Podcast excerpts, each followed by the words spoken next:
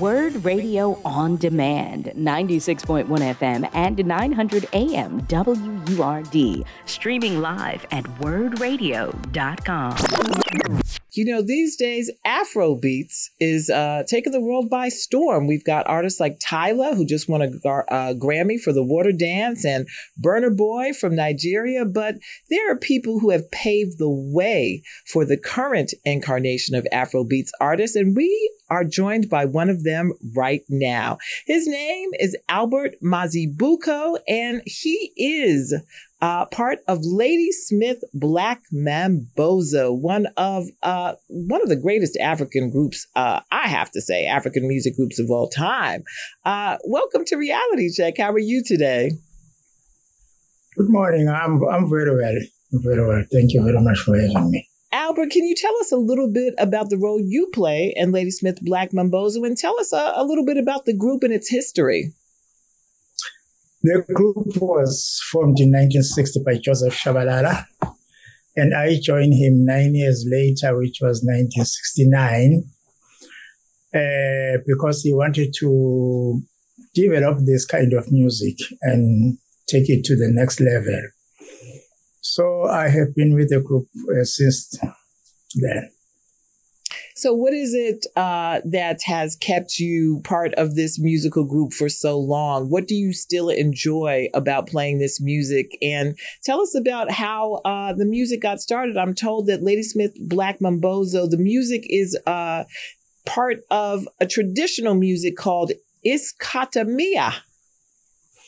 Yes, yeah, that's what it's called, Isicathamiya. And uh, what kept me uh, kept me uh, stay in the group is because of the mission that Joseph had for encourage people of South Africa to be proud of what they've got in terms of singing, not to try to imitate the other people, and then so develop what they've got and then make it better. Now, this music came out of the traditional music uh, of people in South Africa. Uh, tell us about what inspired uh, this kind of music in terms of the traditional music we just talked about, but it came out of uh, the feeling of people being in apartheid and, and dealing with all of the uh, oppression. Is that correct? Yes, yeah. I think the music it's uh, it kept the people of South Africa um, empowered them and then make them not lose hope. If something is not going well today, so tomorrow it will be better than today. So that's what the music is all about. Because we grew up, uh, the music, it has been our strength. Even when we were still a little boy, herding cows and goats on the mountain. So if you not feeling well there, maybe it's cold, maybe whatever that is happening. So you just sing just to numb that uh, pain that you are feeling at that time. So the music has been our strength all the times. And then, as you said, that music has been sung long time ago by our forefathers when they left their home, went to the cities to work on the mines and factories.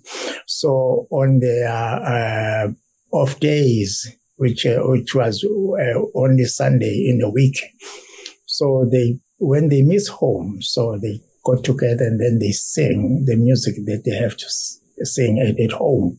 But the music changes because uh, you know, traditionally we sing together with our uh, the women, uh, mothers, aunties, and and daughters. But when they were there, so they found that they are only men. So some of them, they have to imitate their high voices. So the music, it changes, but the style of, of singing, it was the same style. And then, so it became Isicathamiya because of the dance that they do when they do the dance. So they don't have to stomp uh, anymore and then they have to tiptoe. You know, I'm told that uh, the South African apartheid music uh, was inspired in some ways by the civil rights movement in the United States. And certainly in the civil rights movement, we considered music to be important. Um, songs like People Get Ready and, and, and, and those kinds of things. And, and James Brown, Say It Loud, I'm Black and I'm Proud. Do you remember being inspired by any of the music from the civil rights movement, or, or did you feel that the struggles were similar? We heard about it, but unfortunately, that when we grew up, we didn't have any radios and the TVs. But we we heard about that, and then there, there is a struggle here. People they are fighting for their freedom. So our struggle it was to make ourselves stronger there. Right, right. Um, in all of the years that you've been doing music, it seems as though now African music is coming more to the forefront. How do you feel about uh, this idea of Afro beats uh, and folks that I referenced, like Burna Boy and Tyla, and all these African groups that are coming to uh, prominence now? I think that's great because it gives them the opportunity to show what they have as we are proud as Africans that what we we are so talented when it comes to music, and then so I'm very happy for them when they are on the world stage now. So we're very happy for that do you feel like the kind of music that you do is part of Afro beats? Because when I think of Afro beats, I think of people like Fela Kuti, Femi Kuti, and then of course uh, Ladysmith Black Mambazo, more maybe traditional folk music. I know that that is where you won a Grammy in the folk music uh, genre. Do you consider yourself folk or Afro beats or a combination? I think it's maybe a part of that, but our music is is very traditional. And then, but you know, when it comes to music, you you find that the music they there's some where they related um, in some indirect or direct. So I think because. Uh, if you are listening to any music, so the aim of the music is to, you know, uh, relate to your a breathing to your soul. The music is the only thing that it can touches your soul. Doesn't matter what kind of music. Now, you've collaborated as a group with so many people over the years. Of course, people know about Paul Simon and the Graceland album, and there are so many other artists that you've collaborated with. Uh, who is is there someone or uh, an artist or a group that you would like to do some music with now? Anyone that who wants to work with us will be very happy because uh, our mission is to promote peace, love, and harmony. So we wish all the music can promote that.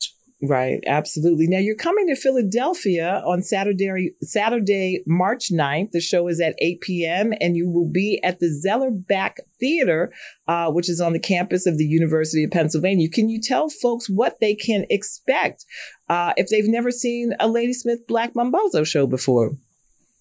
Uh, it's uplifting music. You will be singing and dancing. Everyone will be happy. If it's cold there, we will bring the warmth. and uh, so I can promise everyone when you are there. So when you leave the theater, so you will be a, a different person. So singing, dancing, all of that is encouraged during the show, and um, this is something that you guys are going to bring to Philadelphia. Those good vibes and uh, the good music. Absolutely, that's what we're gonna, be, you know, we're gonna bring there. Well, I just want to thank you so much for joining us today. Albert Mazibuko, Ladysmith Black Mambazo. You will be here in Philadelphia on Saturday, March 9th at 8 p.m. at the Zellerbach Theater. Is there anything else that you want to let the folks in Philadelphia know before they come to the show? They better wear some comfortable shoes, comfortable clothes. They're going to be moving around. Yes, you have to be very comfortable, but the most is that uh, the message that we're bringing is for peace, love, and harmony. Well, we certainly could use that here in Philadelphia. Thank you so much for being with us on Reality Check today. We appreciate the time. Thank you very much for having me. Absolutely. You've been listening to Word Radio on Demand. Listen live at 96.1 FM, 900 AM, and online at wordradio.com.